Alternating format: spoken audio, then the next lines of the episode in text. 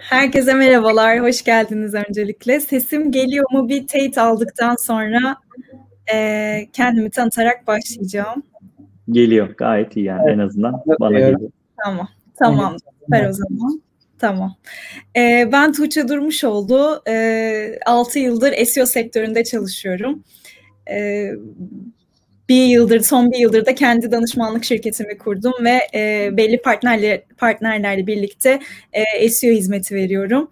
E, iki gündür gerçekten çok güzel bir e, etkinlik oldu içerik e, konsepti altında. Bugün biz de son oturumdayız. E, umarım herkes buradadır, bizi dinliyordur.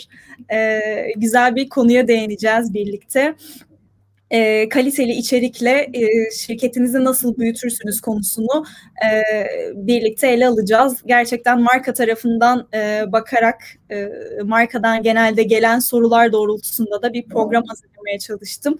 E, soruları da bu yönde soracağım. Benim için de e, gerçekten e, önemli ve özel bir yayın. E, daha üniversitede e, SEO sektörüne girmemi sağlayan ve bu e, alanda çalışmama e, imkan tanıyan e, Serbay abi ve şu anda birlikte e, çalışma imkanı bulduğum ve güzel işler yaptığımız İlyas'la birlikte bu oturumu e, bana sağladığı için içerik bulutuna da teşekkür ediyorum. E, bahsettiğim gibi ben böyle bir kısa giriş yaptıktan sonra e, topu tanıtım için isterseniz size bırakayım. Sonrasında sorularıma başlamak istiyorum hızlıca. E, Serbay abi istersen senle başlayabiliriz. Tamam. Sonrasında Olur. Teşekkürler. Ya ben de teşekkür ediyorum. Muhteşem bir etkinlik. Çok güzel konuşmalar vardı dün de. Kaçırdıklarımı akşam izledim.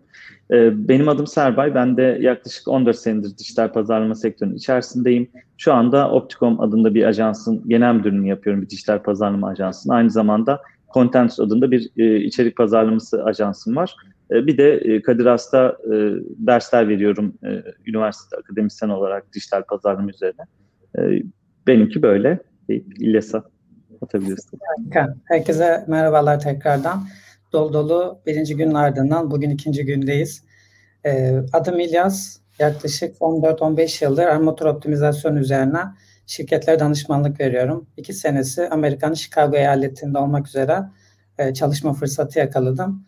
E, döndükten sonra da Mosant adında kendi şirketimi kurdum ve e, hem Tuğçe hem de diğer beraber çalıştığımız arkadaşlar ve ekiplerle beraber çok güzel işler yapıyoruz. Bugün de sizlere mümkün olduğu kadar bu 14 senelik e, tecrübeden, yaşadığımız deneyimlerden, yaptığımız hatalardan çıkarttığımız sonuçları e, aktarmaya çalışacağız diyebilirim kısaca.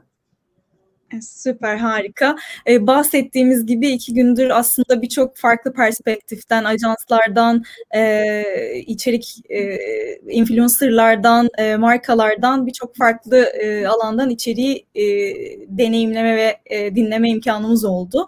E, bugün bizim konumuzda e, bahsettiğim gibi kaliteli içerikle e, şirketinizi nasıl büyütürsünüz? Ben direkt sorularımın e, ilkinden başlamak istiyorum e, kaliteli içerik diyoruz aslında başlıkta. Bu kaliteli içerik genelde markaların kafasında bazen çok canlanmayabiliyor. Yani kopya içerik e, olmayan her içerik kaliteli midir? Ya da kaliteli içeriğin alt tanımında neler vardır? E, bu genelde çok oturmayan e, bir şey olabiliyor. O yüzden ben e, bu alanda sizin fikrinizi merak ediyorum. E, şimdi İlyas istersen senden başlayabiliriz. Evet. Ben aslında bu kaliteli içeriğe biraz şöyle bakıyorum. Yani üretilen içerik ne kadar etkileşim alıyor tüketiciler tarafından. Bu bir içeriğin kaliteli olup olmaması anlamında ölçtüğüm metriklerden bir tanesi. Bir diğeri bu üretilen içerik ne kadar farklı kanaldan e, trafik alıyor, daha fazla kişiye ulaşabiliyor mu? Sadece günün sonunda bir Google ya da organik trafik değil gündemimiz. Çok fazla ekran var ve kullanıcılar orada da bu içerikleri tüketiyorlar. O nedenle burada biraz daha farklı kanallardan da bu içerik trafik alıyor mu ona da bakıyorum. Bir de bu üretilen içerik gerçek anlamda bir problemi çözüyor mu, eğlendiriyor mu ve bilgilendiriyor mu kişileri? O da benim için önemli. Bir de son zamanlarda şunu fark ettim. E, kitle bu içeriği paylaştıktan sonra iyi hissediyor mu? Yani bir an önce bu paylaştığı içeriği paylaştığı kişiler tarafından tüketilmesini, onların fikir ve yorumlarını almasını istiyor mu? Eğer iyi hissettiriyorsa paylaştıktan sonra bu işte WhatsApp olur, farklı kanallar olur. O da sanki bu içeriğin kaliteli olduğu sinyalini veriyor gibi düşünüyorum yani. Son dönemde kaliteli içerik benim için bence bunlardan ibaret. Süper. Süper. Ben de birkaç ekleme yapayım. Ee, İlyas zaten aslında çok önemli kısımlara değindi. Ee, bir de bu konu çok e, muallakta kalan bir konu. Çünkü Google'ın kendine göre yorumu var ki çok kapalı yorumlar aslında bakarsanız. Kimseye çok böyle büyük bir e, veri vermiyor. Yani böyle sadece bir genel olarak yorumları var işte uzmanlık ve diğer konularla alakalı. Ya bana göre de aslında bence en önemli kısmı İlyas'ın dediği problem çözme kısmı olduğuna inanıyorum. E, bu tabii ki bazen ülkeden ülkeye göre de değişebiliyor. Çünkü herkesin her ülkede e, içerik tüketme alışkanlıkları çok farklı. Kimisi e, herhangi bir konuda daha uzun içerik tüketip bilgilenmek isterken bir kategoride belki başka ülkede daha kısa cevapla e, yanıtını almak istiyor. Onun için bence de buradaki e, ben e, Google'da çok bunu açık bir şekilde söylemese de e, kullanıcı bir niyeti var aslında. Sayfaya gelirken bir şey yapmak istiyor. E, bence o niyeti tamamlıyor olması bizim sayfamızın çok önemli. Onun için aslında e, ben kaliteli içeriğin tanımına bakarken e, aslında o alanda insanlar ne istiyor? Yani gerçekten böyle bir kullanıcı gibi bakıp e, o, o içeriği okumaya gelen bir kişinin istediği nedir? Biz onu veriyor muyuz? Aslında bence en önemli soru bu. E, çünkü bazen bu yani Türkiye içerisinde de geçerli. Biz de bir sürü İlyas da sen de birçok markayla çalışıyoruz. E, işte yani bu bu anlamda mesela şey de çok konuşulan bir şey işte sayı olarak da. Yani aslında 30 tane mi içerik olsun bir ayda yoksa kaliteli 5 olması daha mı iyi e, gibi çok şey var. Çünkü insanlara o kavram tam oturmadığı için e, yani daha çok almak daha iyi gibi geliyor. E, ama aslında öyle değil. Bence de yani ben oradan İlyas'ın söylediği kısmı çekip bence en önemli kısmı kaliteli içerik. Kullanıcı geldiğinde bir hedefi var, misyonu var. Geldiğinde o bilgi almak istiyorsa bilgi alabiliyor mu? Bir şey hesaplamak istiyorsa hesaplayabiliyor mu? Ya da belki video izlemek, belki bir görsel görmek istiyor. Bunları tamamlıyorum. Bence en önemli e, Google ve aslında kullanıcı için kriter o. E, bence İlyas'ın dediği şey de çok e, güzel bir nokta. Hani insanlar bunu seviyor mu, paylaşıyor mu? Çünkü e, bana göre kaliteli bir içerik iki amacı var. İşte birinci amacı e, tabii ki Google'da sıralama alıyor olması. Yani bir trafik elde ediyor. İkinci amacı da aslında paylaşım. Bir gittik geldik galiba değil mi? Evet. Orada mısınız?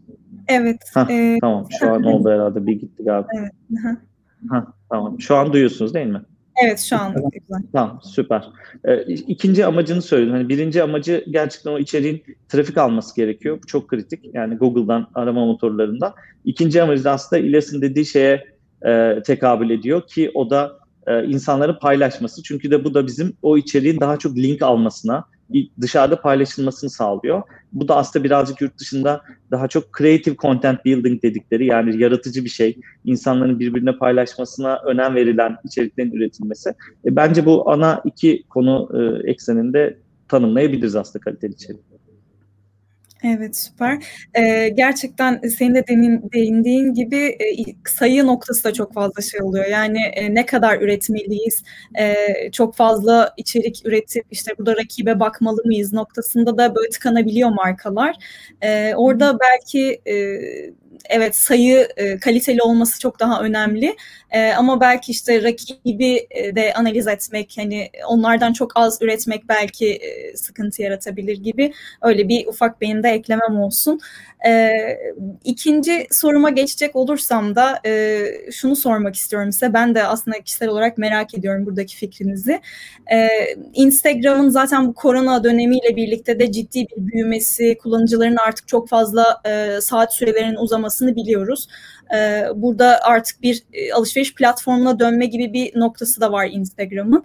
E, ve yeni başlayan markalar genelde böyle bütçe kısıtı olan markalarında e, orada bir şeyi oluyor. Acaba bütçeyi e, Instagram zaten çok fazla kullanıcının yer aldığı ve satışa da dönebilen bir yerken burada mı bütçemizi kullanmalıyız? Yoksa blog tarafı veya içerik platformu çok daha aslında uzun vadede bir getirisi olan belki ve biraz daha efor isteyen e, bir alan. E, genelde burada böyle markalardan bu tarz e, fikirler de alabiliyoruz. E, bu noktada sizin fikrinizi merak ediyorum.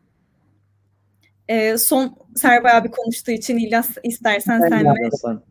Evet yani ben biraz şöyle bakıyorum bu olaya. Aslında yani içeriğin e, işte Instagram ya da diğer sosyal medyalarda tüket üretilmesi, kendi platformumuzda üretilmemesi konusuna biraz şöyle bakıyorum. Aslında bu biraz e, markadan markaya değişebilir. Ben mesela e, Nusret ya da işte Cezene Burak kendi restoran sitelerinde bu içerikleri üretseler e, sonuçta onların da paylaştıkları videolar bir içerik. Yani sonuçta restoranları var ve pazarladıkları ürünlerde kendi sattıkları şeyler. O yüzden o videoları kendi platformlarında kendi sitelerinde yayınlıyor olsalar bu kadar ilgi görmez. O yüzden bu içerikler biraz daha insanlar nereye bakıyorsa orada e, üretildiğinde değerli oluyor. Bugün YouTube, Instagram, işte TikTok değerliyken yarın başka mecralar olacak. Ama tabii ki bu tamamen kendi sitemizi boş verelim, kendi sitemize e, içerik üretmeyelim dediğimizde de yanıltıcı olabiliyor. Burayla ilgili de çok acı bir tecrübe geçmişte yaşadık. Çalıştığımız markalardan bir tanesi kendi sitesinde içerik üretmeme kararı almıştı ve o dönem hepimizin hatırlayacağı üzere Facebook'un e, sayfaları, kurumsal sayfalar çok popülerdi. İşte 500 bin like aldık, 1 milyon olduk ha filan seviniyorlardı ama o 1 milyon like ya da 1 milyon beğeni ne yapacağı hakkında kimsenin bir fikri yoktu.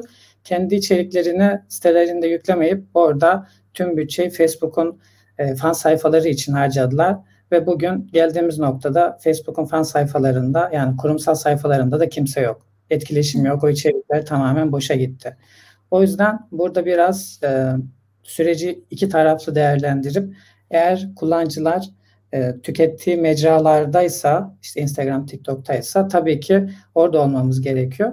E, bir taraftan da aslında günün sonunda ürettiğimiz içeriği kanal bazlı e, o kanalın dinamiğine göre paylaşabiliriz. Yani atıyorum sitemizde bir tekst içerik üretiriz. Bu tekst içerik e, videolaştırılarak işte Instagram'da ya da e, YouTube'da da paylaşılabilir. Çünkü buralar daha çok video içerik tüketildiğinden dolayı. E, günün sonunda şuraya bağlayacağım. Kullanıcı neredeyse mutlaka orada olmalıyız. Ama sadece orada olmamalıyız. Kendi platformumuzu da, kendi sistemimizi de içerik tarafından e, düzenli olarak beslemekte fayda var diyebilirim yani aslında biraz daha sektöre göre ve mecranın e, isteklerine göre cevap vermek e, değil mi? Özet olarak aslında bunu e, söylüyorsun. Evet bence de. E, şimdi Serbay abiden dinleyelim cevabını. E, yani buradaki en büyük risk aslında e, yani ben de katılıyorum. Farklı e, sektörler, farklı platformlarda e, içerikler gidebilir. Yani kimisi TikTok'ta, kimisi Instagram'da. E, ama şunu da unutmamak lazım. Çünkü benim de gördüğüm en çok markaların dert yaşadığı nokta işte bu İlyas'ın söylediği Facebook güzel bir örnekti. Yarın Instagram'da da olacak bu. Yani çünkü bir algoritma değişikliği oluyor. Marka her şeyini oraya yatırdığı için e, bir anda kayboluyor. Çünkü bu firmalar yani Facebook, Instagram için de geçerli. Şimdi Google çok şanslı çünkü gerçekten arayan kişiyle o ürünü satan ya da pazarlayan kişiyi çok güzel bir şekilde buluşturuyor. Ama e, Instagram, Facebook gibi mecralarda biz daha çok keyif için giriyoruz. Yani girip böyle işte hızlı bir şey tüketmek için giriyoruz. Aslında bir reklam görmek amacımız yok ilk amaçta. Dolayısıyla Facebook ve Instagram reklamdan daha iyi para kazanabilmek için aslında bütün e, taktikleri deniyorlar. E, denedikleri için bu oluyor. Çünkü bugün e, Facebook'ta da öyleydi. Şu an bence Instagram'da da öyledir. Sizin işte 1 milyon takipçiniz varsa yolladığınız bir post aslında 1 milyona ulaşmıyor. Yani belki 50 bin kişi görüyor, belki 100 bin kişi görüyor. Ne diyor Instagram, Facebook? Hadi bana biraz daha para ver, reklam yap, ben herkese göstereyim diyor. Dolayısıyla ben burada şöyle yaklaşıyorum. Ee, aslında bazı markalar Instagram yani evet bazı video içerikler gerçekten sadece Instagram'da olmalı. Yani başka bir platformda olmamalı. Ama bazı içerikler bence platformlara göre uygulanabilir. Çünkü öyle içerikler görüyorum ki marka gerçekten destan yazmış Instagram'a. Yani onu zaten biraz daha uzatsanız bir blog post yapabilirsiniz. Ya da bir video koymuş mesela çekmiş diyelim ki bunu spor hocaları da çok yapıyor. Ee, işte spor hocası gerçekten çok güzel bir bilgi veriyor. Bir tane video çekmiş ama Instagram'da paylaşıyor onu. Aslında bunlar değiştirilip YouTube'a eklenebilir, web sitesine e, embed şekilde koyulabilir içerik kısmı yine bir blog olarak koyulabilir. Böylece aslında e, bir içeriğin çok farklı versiyonları yani bir efor sarf etmeden ekstradan e, bir efor, efor sarf etmeyerek bir içeriği her yere uyarlanabilir. Bu da yurt dışında çok e, popüler metot. Hatta tam araçların adını hatırlamıyorum ama 2-3 tane böyle araç görmüştüm. Sırf böyle bu işe yarıyor. Yani sizin içeriklerinizi mümkün olduğu kadar birçok platformu hem dağıtma hem de değiştirme üzerine destek oluyor. Ya benim önerim o aslında. Evet, Çünkü işte, gerçekten podcast'te gibi değil mi? Ee, aynen, aynen, gibi. aynen. Kesinlikle. Çünkü ya biliyorsunuz hani YouTube'da da bir içeriğiniz olması demek Google'da olması demek. Yani bugün. Instagram, Google sonuçlarında yok. Ama Instagram'daki siz koyduğunuz bir videoyu YouTube'a da eklediğiniz zaman kaliteli bir şekilde o Google sonuçlarında çıkabilir. Yani sizin e, kesinlikle burada işte kelime araştırmanız, koyduğunuz başlık çok önemli ama çıkma ihtimali çok yüksek. E, dolayısıyla bence içeriklerin farklı yerlere göre uyarlanarak koyulması en sağlıklısı olur. Çünkü e, bence markaların en en büyük yaptığı hata bu. Tek bir kanala gidiyorlar.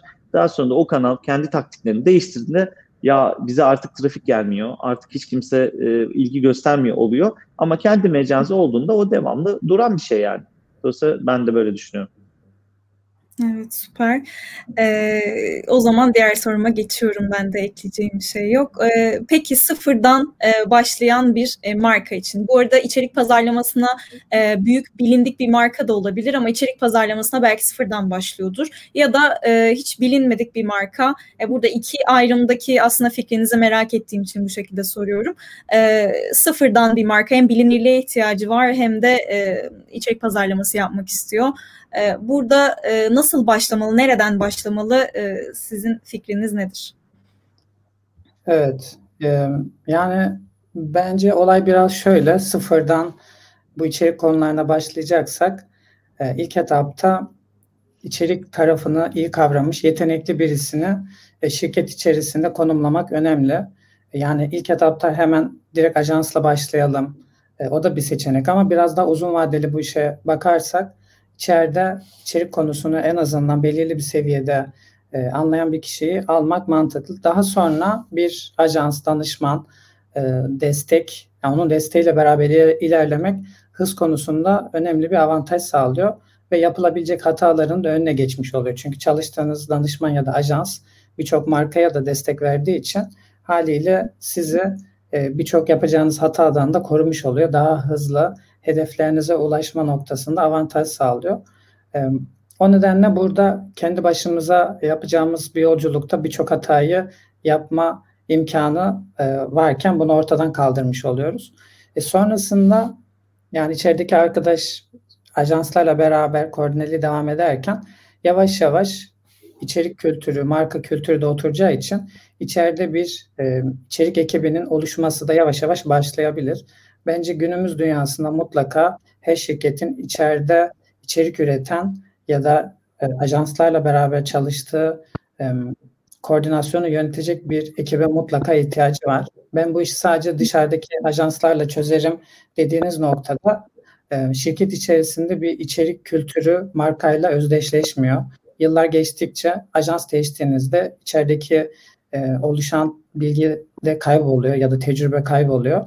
O yüzden yani e, sanki e, şirkete başlangıç aşamasında birisini alıp sonra partnerlerle beraber bu işi e, uzun vadeli götürebilir. Benim sıfırdan başlayacak olan e, şirketlere önerim bu şekilde olur diyebilirim yani. Evet, ekip kurma açısından yani biri olmalı diyorsun mutlaka. Bu bu ne kadar uzun vadeli Evet, yani biz işte bir sene içerik üreteceğiz, sonra e, çalışmıyorsa bu iş çıkacağız diyorlarsa tabii ki birilerini e, ekibe alıp büyütmek değil. Ama biz bu işi kavradık.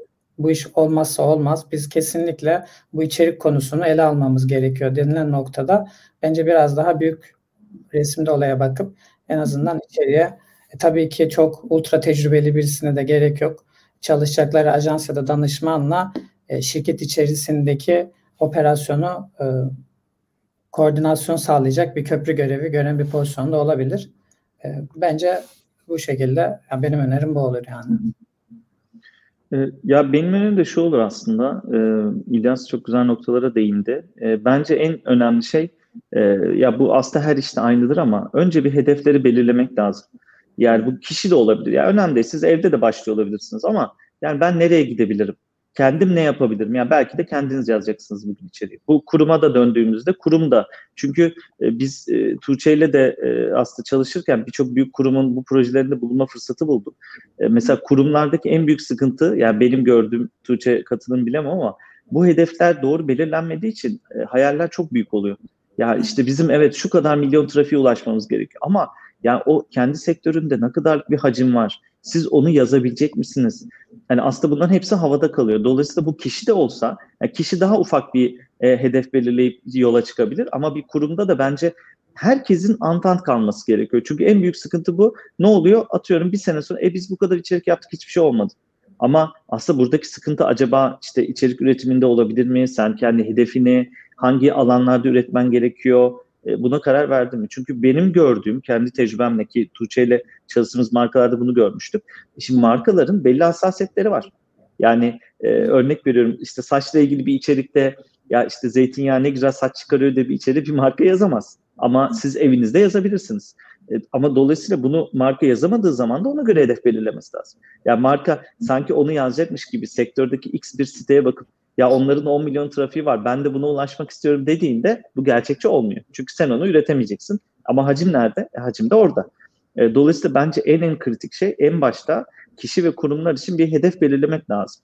Bu hedefe de belki iyi kötü kullandığımız araçlarla e, bir gördüğümüz rakip diyebileceğimiz yerlere bir bakıp göz atıp işte birebir rakiplere ya nerelerden trafik alıyorlar, ayda ne kadara gelmişler, ne kadar sürede buna ulaşmışlar, aşağı yukarı ne kadar içerik üretmişler, ne kadar uzunlukları var gibi e, kendimiz bir şeyler belirlersek ona göre şeyi çok net çıkartırız. Ya evet biz buraya ulaşabiliriz ama buraya ulaşmamız için e, işte örnek veriyorum haftada 55 içerik yazmamız gerekiyor.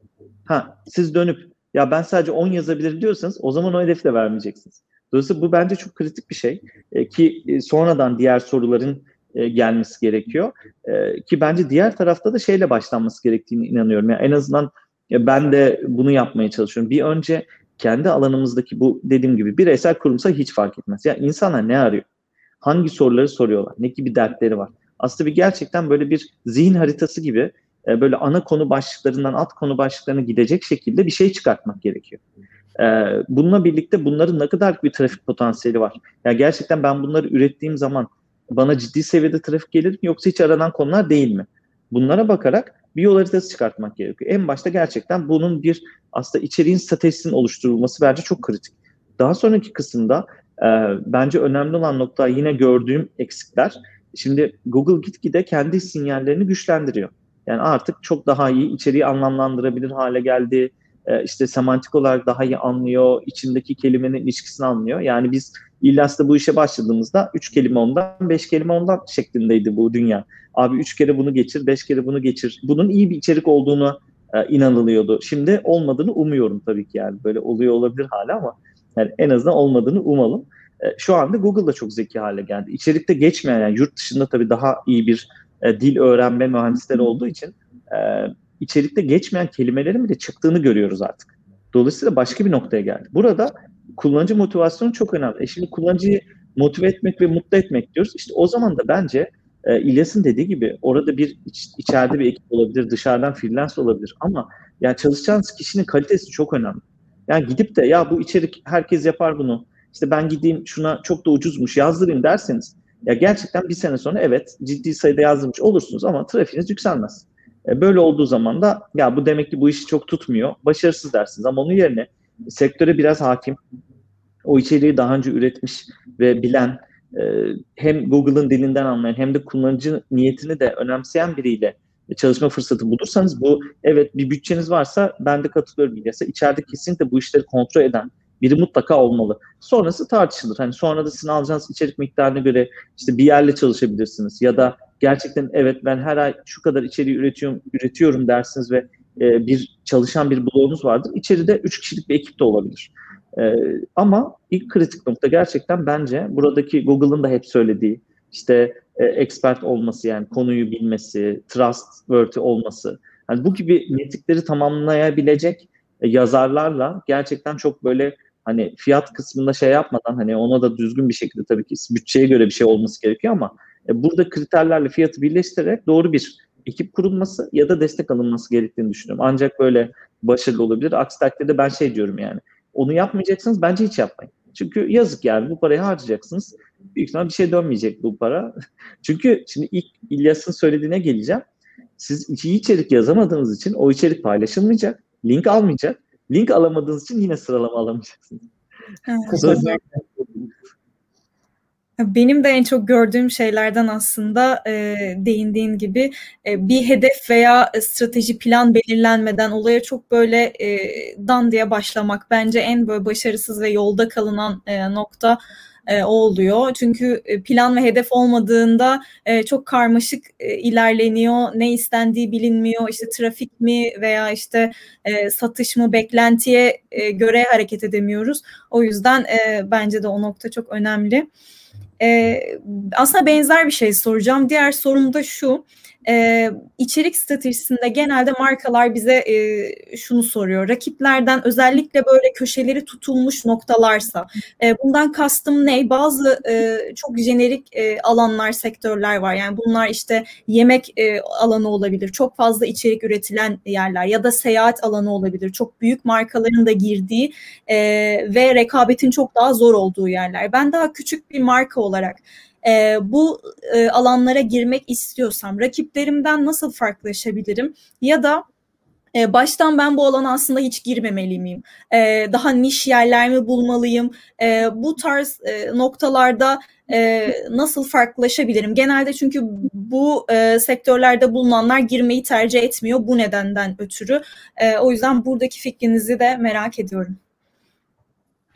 Evet, aslında burada yine olay şeye bakıyor. Yani devasa rekabetin olduğu bir alana girmek istiyorsanız ne kadar nefesiniz, ne kadar koşabileceğiniz, yani ne kadar paranız var günün sonunda harcayabileceğiniz. E, bireysel ya da kurumsal fark etmez. Çünkü çok yoğun bir rekabet varsa orada ciddi anlamda bir e, bütçe harcaması da yapmanız gerekiyor ki o rekabete yetişip kendi içerisinde farkınızı koyabilin.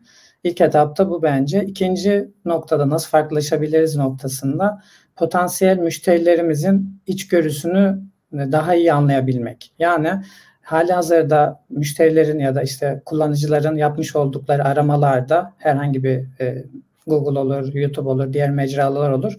Burada ulaşmaya çalıştığı şey tam olarak nedir?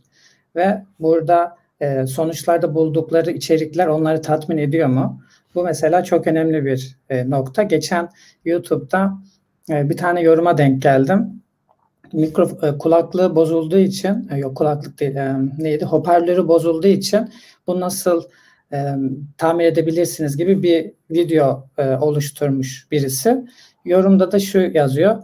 Hoparlörüm zaten çalışmadığı için ne dediğinizi duyamıyorum. Ne dediğinizi duyamadığım için de haliyle bu e, videoda anlattıklarınız benim işimi çözmüyor. Yani keşke en azından bir altyazı olsa. Şimdi o kadar mükemmel ya onu o yorum izledik okuduktan sonra dedim ki ya inanılmaz bir içgörü. Yani bir kulaklığı zaten çalışmıyor hoparlörü ama videoda bunu nasıl tamir edeceğini anlatıyor. Böyle olunca olay tıkanıyor. Yani burada en kritik konu o içgörüyü doğru anlayabilmek. Ee, diğer konu bence rakipler neyi yapmıyor. Yani herkesin baktığı noktada biz de bakmak zorunda değiliz. Yapmadıkları noktalara odaklanabiliriz ya da e, yapmadıkları, kaçırdıkları ya da e, önceliği olmayan noktalarda biz kendi farkımızı koyabiliriz. İçerik anlamında üretim yapabiliriz. Ya da rakipler bir şey yapıyorsa biz rakiplerin yapmış olduğu o içeriği nasıl daha iyi hale getirebiliriz? Nasıl daha iyisini yapabiliriz? Buna biraz kafa yormak, farklılaşabileceğimiz noktalardan bir diğeri daha iyi yapabilmek yani. Ee, ve bence yine kısıtlı olmamak şartıyla yani sadece yerel oyunculara, yerel rakiplere değil biraz böyle kafamız çıkartıp globalde de bakmak lazım. Yani diğer pazarlarda, diğer ülkelerde neler oluyor kendi kategorimizde. Orada tüketim davranışları nasıl, üretim nasıl oluyor? E biraz bunlara bakarak da farklılaşabiliriz kendi bulunduğumuz pazarda. E ve bence en önemlisi trendin gidişini de doğru şekilde yorumlayıp rakiplerden önce e, o trendin varacağı yeri ya da e, ile ulaşacağı yeri fark edip e, şimdiden onun analizini, içeriğini üretmek ve insanların e, neyi nasıl tükettiğini analiz edip ona göre biraz daha böyle önden hareket ediyor olmak da e, rakiplerden farklılaşabileceğimiz e, önemli noktalardan bazıları gibi e, düşünüyorum ben. Aslında ben de, e, Pardon, Çok pardon Serber bir şey söyleyecektim. Aslında yani e, bu tarz büyük rakipleri de geçebileceğimizi ama doğru e, adımları attığımızda onları da belki yakalayabileceğimizi e, söylüyorsun diye anladım ben. Çünkü birlikte çalıştığımız hem Serber abiyle hem seninle e, birçok örnekte de gördük ki aslında çok büyük markalarda da yani küçük markalarda da e, rekabet edilebiliyor doğru adımlar atıldığında. E, o yüzden belki orada da çok korkmamak gerekiyor. E, Serbay abi sana bırakıyorum sözü. Ee, burada ya bence eklemeler çok güzel. Ben şunu ekleyebilirim. Şimdi bu içerik tarafında zaten bir farklılaşma gerekiyor. Ee, bir de aslında e, yaptığınız bir bunun adı blog olabilir, bunun adı başka bir şey olabilir yani size bağlı. E, o tarafta da farklılaşma gerekiyor aslında. Yani bu kategori bile olabilir. Yani hiç kimsenin düşünmediği, belki arama hacminin olmadığı bir kategori de olabilir. Yani siz onu düşünmüşsünüzdür, insanların ilgi duyacağını hissediyorsunuzdur. Böyle bir şey de olabilir. Bence bunun en güzel örneklerinden bir tanesi aslında ee, ki bu dündü galiba işte Yemek.com'la ilgili de bir e, seans vardı. Mesela Yemek.com'un girdiği alanda aslında markaların bu işi yapması çok zor aslında ki çok örneği de yoktur. E, ama Yemek.com girdiği alanda farklı kategorilerle daha esprili yaklaşarak e, farklı şeylerle bence paylaşılmayı tetikledi ve e, tabii ki arkasındaki güç ve düzenliği saymıyorum o çok başka bir şey ama yine de o güce rağmen başarılı olamaya da bilirdi yani. Çoğu marka çok ciddi paralar yatırıyor olamıyor. Bence oradaki hikaye bir yazının farklılaşması önemli ki onu da yapabilirsiniz. Ama bunun yanında aslında sitenin farklılaşması. Ya ben burada neyi çözebilirim? Çünkü bugün siz bu ürün ürün ve web sitesi içinde geçerli. İkinci bir sahibinden konu yaparak sahibinden geçemezsiniz. Yani ikinci bir e, farklı alanda bir hepsi burada yaparak geçemezsiniz zaten. Yani ancak orada evet çok daha fazla bütçeniz varsa, daha iyi reklam yapabiliyorsanız e, belki zorlayabilirsiniz veya belki öyle geçersiniz belli bir yerden sonra. Dolayısıyla bence içerik tarafında da blogda herkesle aynı kategorinin olduğu bir blogun ya da aynı benzer içeriğin olduğu özellikle hani yemeği söylediğin için söylüyorum ki inanılmaz rekabetçi bir alan. E, turizm gibi alanlardan bir tanesi ki e, sizin de hem İlyas'ın inanılmaz deneyimi var bu tarafta. E, ne kadar rekabetçi olduğunu, ne kadar rakibin e, geldiğini görüyoruz aslına bakarsan. Yani e, şeyi fark ediyoruz. Dolayısıyla bence burada kesinlikle site genelinde de bir farklılaşma mutlaka yapılması gerektiğine inanıyorum. Farklı kategori, farklı bir şey e, olduğuna inanıyorum. Dolayısıyla bence buraya dikkat edilmesi gerekiyor. Şeyi ayrı tutuyorum. Yani tabii ki biz bu işe yeni başlıyorsak e, mutlaka bir e, daha düşük rekabetin olduğu, daha insanların evet. girmediği alanlara girmek bence güzel. Yani bu birinci durum. Gerçekten kelime skorunun daha düşük e, şeyin daha zorluk skoru düşük olduğu kelimelerle ilerlemek güzel. Bence yine demin çok güzel bir şey söylediniz. Bence trendleri de yakalamak çok güzel. Mesela burada ben şey önerebilirim. Ee, kullananlar vardır mutlaka. Google Trends'te e, şu an aslında herhangi bir kelime yazdığınızda e, onu böyle hatta bir dakikaya kadar, üç dakikaya kadar böyle size şey veriyor, data veriyor. Yani hatta ben benim en eğlendiğim şey e, televizyonda gördüğüm bir şeyi hemen Google Trends'e yazmak. Çünkü bir reklamın ya da ürün yerleştirme etkisini anında görüyorsunuz yani. İnanılmaz güzel. Şimdi başka bir güzel özelliği de işte şey diyorsunuz ki biliyorsunuz Google'ın kendi keyword planner'ı kullandığımız sermaçlar, bütün araçlar içindeki keyword e, volume dataları, hacim dataları çok eski yani. En az iki ayı var yani bir iki ay öncesinden. En günceli Trends ve son 7 dakika işte 7 dakika, bir gün, 7 gün gibi şey seçtiğinizde en altta e, o dönemde çok çıkış yapanları gösteriyor mesela. Bence orası çok güzel bir veri kaynağı. Ben bakıyorum ya yani keyfine bile bakıyorum. Acaba insanlar daha çok neyi aramış? Çünkü breakout'ları söylüyor. Bir de biliyorsunuz Google'da e, yanlış hatırlamıyorsam her gün daha önce aranmayan yüz, aramaların yüzde yirmisi daha önce hiç aranmamış kelimeler oluyormuş.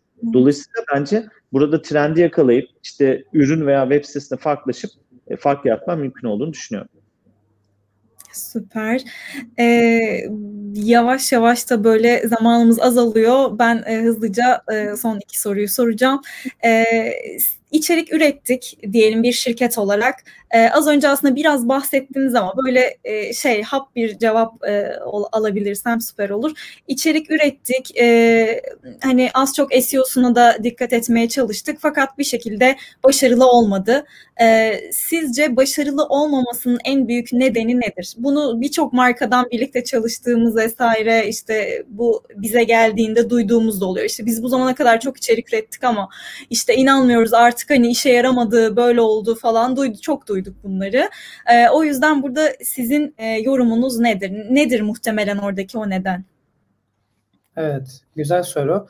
Ben aslında biraz şöyle bakıyorum. Yani bir şef düşünelim. Şef e, güzel bir yemek yapabilmek için en başta e, lezzetli, sağlıklı e, şeyleri seçebilmesi, malzemeleri seçebilmesi gerekiyor. Sonrasında bunları doğru teknik, doğru yöntemlerle kesip işte doğru tencereyi tavayı kullanıp pişirmesi, işte ne kadar pişirecek, ne kadar hangi tekniği kullanacak, bunları yapabilmesi, pişirdikten sonra tabaklama kısmı, katacağı ekstra, ekstra malzemeler ya da işte sunumla ilgili alakalı şeyler ve sonra da sunuş.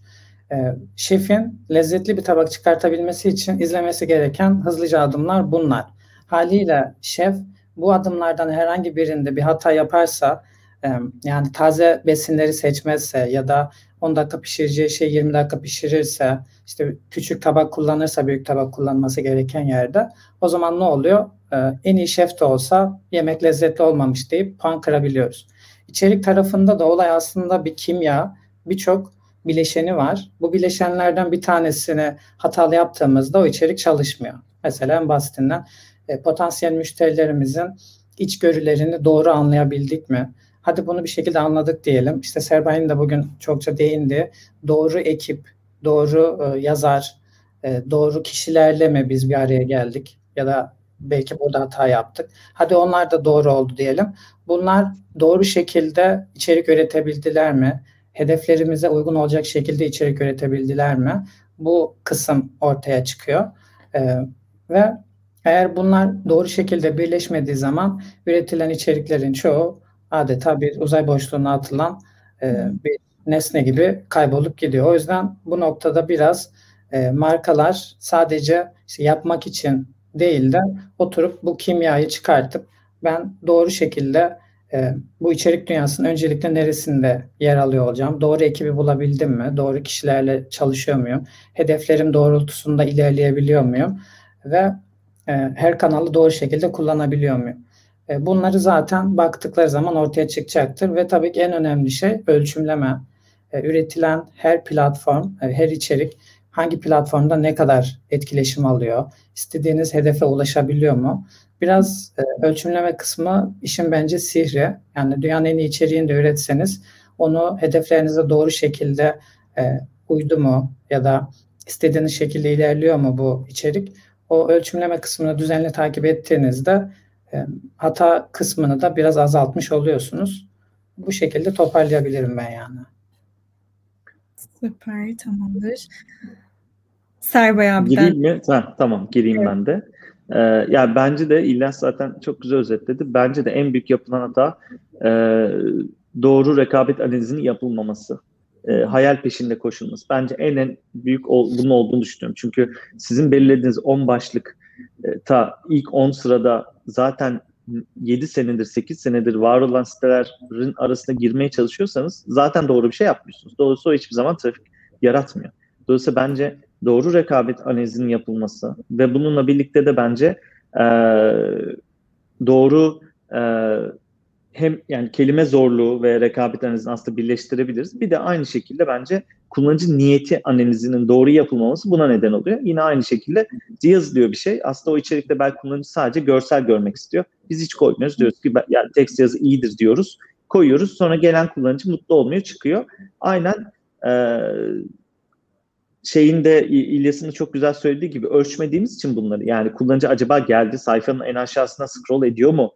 Ee, ondan sonra ya da nasıl e, şey yapıyor paylaş butonuna basıyor mu? Ya bunların hiçbirine e, bakmadığımız için de e, bunu da şey yapamıyoruz. Bilemiyoruz yani iyi olup olmadığını. Bence rekabet analizi ve kullanıcı niyeti en önemli olarak düşünebiliriz. Evet, biraz böyle şey hisle ilerlenebiliyor Türkiye'deki marka tarafında veya şeylerde. Aslında ölçümle ilerlemek bu içerik tarafında da bence de en önemli şeylerden bir tanesi. Ee, son sorumu yönelttikten sonra biraz e, gelen sorulardan size birkaç e, soru sor- yöneltmek istiyorum. Bu soru da bana aslında sosyal medyadan size yöneltmem için gelmişti. E, şu, içerik platformu kurmaya karar verdiğimizde bunu site altından mı e, kurmalıyız yoksa tamamen başka bir e, isimde e, siteyle çok alakalı durmayacak bir şekilde mi yapmalıyız? Daha önce biz aslında bunu e, Serbay abiyle de birkaç böyle deneyimlerimiz olmuştu. Genelde bunun tercih edilmesinin sebebi bazen e, şey olabiliyor. E, sitede bahsedilemeyecek şeylerden e, bahsedebilmek için, trafik çekebilmek için tamamen farklı bir isimde, e, farklı bir platformda buna cevap vermek veya zaten büyük bir markaysa ve bir bilinirliği varsa e, zaten hani bu domainin buna ihtiyacı olmadığını ve farklı bir platformdan da bunu e, sunabileceğini düşünüyor e, markalar. E, benim genel hani düşüncem deneyimimden kaynaklı bu, yani bunu söyleyebilirim ama sizin oradaki düşünceniz nedir? Doğru olan ya da nedir? E, İlyas senden alalım. Şöyle burada yine aslında şey konusu bence öne çıkıyor. Hedef. Yani bizim asıl hedefimiz ne? Bu projeyi yapmadaki asıl amacımız ne? Bir ticaret sitesi düşünelim. İçerik konusuna adım atıyorsa ve burada daha fazla içerik üretmem gerekiyor diyorsa tabii ki tüm bu içerik yatırımını kendi markası altında yapıyor olması gerekiyor ki o içerik kullanıcılar tarafından tüketilmeye başlandığında aynı sayfada diğer ürünlere, diğer kategorilere kolaylıkla erişebilmeli ve e, satın alma yapabilmeli tüketici. Biz tamamen ayrı bir domainde bu içeriği ürettiğimizde e, hem marka algısı farklılaşabilir ya da e, ikisi arasındaki geçişlerde kullanıcı zorluk yaşayabilir. O yüzden hedefimiz biraz bu noktada e, öne çıkıyor. E, eğer biz Google'dan daha fazla trafik almayı amaçlıyorsak ve şu anki sitemiz hali hazırda kaliteli bir site ise sıfırdan bir domainle başlamak gerçekten hiç de mantıklı değil. Mutlaka kendi domainimiz altında e, bir subfolder yapısı bile e, farklılaşıyor. Yani subdomain mi olsun, kuracağımız yapı subfolder mı olsun? Bu bile mesela son dönemde e, eminim sizlerde de çokça soruluyordur. Burada da yine bir subfolder yapısı üzerine ilerliyor olmak en azından 2021 dünyasında daha iyi çalışıyor. E, yani ilk aklıma gelenler biraz bunlar. Yani hedef bizim için burada biraz daha karar verecek olan nitelik. Ama kendi platformumuz altında paylaşmakta bir problem görmüyorsak kesinlikle ayrı bir domainde yatırım yapılmamasını ben öneriyorum. E, ben de şöyle, şöyle yaklaşayım aslında. Ee, eğer bir bütçeniz varsa ve yatırım yapabilecek durumdaysanız ve buna sabredebilecek durumdaysanız ayrı bir platformun insanların paylaşması anlamında daha sağlıklı olduğunu düşünüyorum. Çünkü insanlar marka ile ilgili siteleri çok paylaşmak istemiyorlar. Ama bu apayrı bir domainde markanın çok ufak aşağıda göründüğü bir şey daha çok paylaşabiliyorlar. E, dolayısıyla ama bu burada gerçekten sabır ve para çok önemli. Yani hiç onlar yoksa zaten hiç girmemek lazım. E, bunun yanında da şey de yapılabilir tabii ki. Yani bu web sitesi tarafında kategoriyle bağlı olmakla birlikte e, web sitesi tarafında eğer sektörünüze göre belki orada yaratacağınız haftalık iki içerik bile fark yaratabilir. Dolayısıyla e, bu ikisi paralelde bence ilerleyebilir. Ama para, sabır bunlar varsa e, ayrı bir içerik falan uzun vadede bence getirisi daha çok olabilir. Ama işte bu genelde çok olan bir şey değil çünkü içerik çok zor ölçümlenen bir şey. Dolayısıyla bu böyle bir sıkıntı. Evet. Yani çok ekstrem bir durum yoksa aslında markanın iş kararıyla business ile ilgili şey bir şey yoksa siz de domain altından e, öneriyorsunuz. Aynen. Ee, çok güzel. Benim sorularım bunlardı. Ee, Enes Reji'den eğer izin verirse YouTube'dan iki tane soru alayım en azından. ee, iki, iki soruyu hızlıca bence şey yapabiliriz diye soruyor. Hatta böyle bekletmeden bir tane gözüme ilişen tamam. bir tane sormak istiyorum. Kategori ve ürünlerle ilgili içeriklerin 3000 kelimelere kadar gitmesi ne siz nasıl bakıyorsunuz? Ee, bu konu bizim de muhatap olduğumuz şeylerden oluyor çoğunlukla. Ee, özellikle kategori değil belki ama ürünlerde 3000 kelimeler, 2000 kelimelere nasıl bakıyorsunuz? Ee, merak ediyorum. Daha doğrusu evet. yani soran biri ama ben de merak ediyorum. Evet. Şöyle iki bölüme ayıralım. Kategori sayfaları ve ürün sayfaları diye. Şimdi günümüz dünyasında kategori sayfalarında bence mantıklı olan hiç içerik yazmamak. Ama günümüz dünyasında yine Google maalesef kategori sayfalarını tam anlamıyla halen anlayamıyor. Siz orada bir informational e, bir metin koymadığınız senaryoda koyduğunuzda e, otomatikmen o sayfa daha fazla kelimede ilişkilendiriliyor ve pozisyon kazanılıyor. O yüzden bugün bunu yapmak zorundayız. Ürün sayfaları ile ilgili bence ürünle alakalı tüm içerik orada yer alabilmeli. Özellikle Amazon'un başarısının altındaki en büyük faktör faktör ürün sayfalarında inanılmaz içerik var. Yani 8 bin 9 bin kelimeye kadar uzanıyor. Bölüm bölüm işte kullanıcıların ürünle ilgili yazdıkları yorumlar, e, soru cevap bölümleri e, gibi bir de ürün açıklaması zaten ürün satacak ürünü satan kişi zaten mümkün olduğu kadar detaylı bir ürün açıklaması yazıyor. Sonrasında kullanıcıların sorduğu sorular verilen cevaplar bir de ürünü satın alanların yorumları. Hepsi tek bir sayfaya geldiği zaman inanılmaz devasa bir sayfa oluşuyor ve baktığımızda tek bir ürün sayfası binlerce kelimede görünür oluyor ve bu tamamen ücretsiz trafik ve satış demek Amazon için. O yüzden bugün Amazon'un hızlı büyümesindeki belki çok konuşulmuyor ama en önemli faktörlerden biri de e, arama motorları. Bugün arama motorları bu kadar hayatımızda olmasa Amazon bugün geldiği noktaya bu kadar hızlı gelemeyebilirdi. O yüzden ürün detay sayfasında mümkün olduğu kadar ürünle alakalı içerik üreti, üretelim. Kullanıcılardan yorum alalım. Kategori sayfasında da e, gönül isterdi hiç oraya içerik üretmeden de pozisyon kazanabilelim ama olmuyor. O yüzden o kategoriyle alakalı potansiyel müşterilerin arattığı kelimeleri orada e, birkaç paragraf olarak yer vermemiz gerekiyor diyebilirim. Ee, ben de aslında yakın bir şey söyleyeceğim. Ben de hiç e, kategori sayfanın içeriği hiç iyi bakmıyorum. yani çünkü kullanıcıların yani bu aslında yurt dışında böyle değil ama bence bizim buradaki sıkıntımız şu. E, biz yapay zeka yanlış şey öğretiyoruz. E, bu haber kısmında da öyle dikkat edersiniz. Yani haber sayfaları bana çok gelen sorulardan bir tanesi bu. Ya işte yani bir bir şey soruluyor. Yani örnek veriyorum işte sevgiler gün ne zaman? O hikayeler anlatılıyor falan. Ya aslında burada kullanıcının bir tane derdi var. Ya onu da herkes bilir tabii ama ya bir tane hedefi var ya onu koyup geçmesi lazım. Ama biz bence e, herkes birbirinden görerek bir şey yaptığı için bu etical sektöründe de öyle. Yani işte atıyorum X bir firma bunu yapıyor, öbürkü de görüp yapıyor, öbürkü de görüp yapıyor. Böyle olunca bence Google Türkiye'de yapay zeka işleyişiyle bizi o içeriklerin okunduğunu düşünüyor olabilir herkes bunu girdiği için. Çünkü e, gördünüz mü bilmiyorum ama ben yurt dışına baktığımda e, benzer bir örneğini göremiyorum. Yani çok kısa içerikler, çok to the point ki zaten Google'ın resmi ağızlarından açıklamalar da var. Yani kullanıcı okumuyorsa zaten biz de çok umursamıyoruz diye. E, dolayısıyla ben de buna iyi bakmıyorum ama İlyas'a çok katılıyorum. Yani ürün sayfasında da bence tabii bizde yine çok olan bir şey değil. E, ama Amazon'un en güzel farkı bir zaten ürünün kendi nitelikleri çok güzel bir şekilde anlatılıyor. İki çok güzel yorumlar geliyor. Yani gerçekten kullanıcılar bence üründe de bence o değerli. Yani öyle kurgular belki yapılması faydalı olur. İşte bu hediye çekiyor olur, başka şey ki onları da görmeye başladık ufaktan. İşte ürün sayfasına daha kalite yani sadece aldım çok güzeldi, çok hızlı geldiğinin dışında işte aldım şöyle oldu, ürünün fotoğrafı burada gibi yorumlar bence kullanıcıya da fayda sağlar, bize de sağlar. Ama kategori içeriklerini ben doğru olduğunu düşünmüyorum ama İlyas'a katılıyorum. Biraz belki yapay zekaya doğru öğretemediğimiz için işe yarıyor. Yani büyük ihtimal yarıyor. Evet. Yani. Türkiye'de de biraz şey zorunda kalınabiliyor. Ama kesinlikle yani sayfanın aşağısındaki o içerikler çok da e, kullanıcı için faydalı değil gerçekten. E, harika o zaman süremizi çok da fazla aşmadan e, bu güzel sohbeti e, bitirelim diyorum. Benim için de gerçekten çok keyifli oldu. Başta da bahsettiğim gibi ikinizle aynı e, oturumda ilk kez e, bir etkinlikte e, birlikte olduk. Çok güzeldi benim için de. Çok teşekkür ediyorum güzel sohbetiniz için. E, o zaman yavaştan... Ben de teşekkür ederim. Ben aynen. Ben sizi uğurlayayım. Çünkü ben e, Ahmet'i içerik bulutu ofisinde olduğum için e, bu etkinliğin mimarlarından yani baş mimarlarından biri olan Ahmet'i davet edeceğim kapanış konuşmamız için. Aynen. Ee, onun için ben sizi uğurlayayım bu sefer. Şeyi değiştirip ben Ahmet'i ufaktan alayım buraya. Aynen. Tamam. Herkese çok teşekkürler. Çok sağ olun. Çok teşekkürler dinlediğiniz için. Sağ olun. Sağ olun.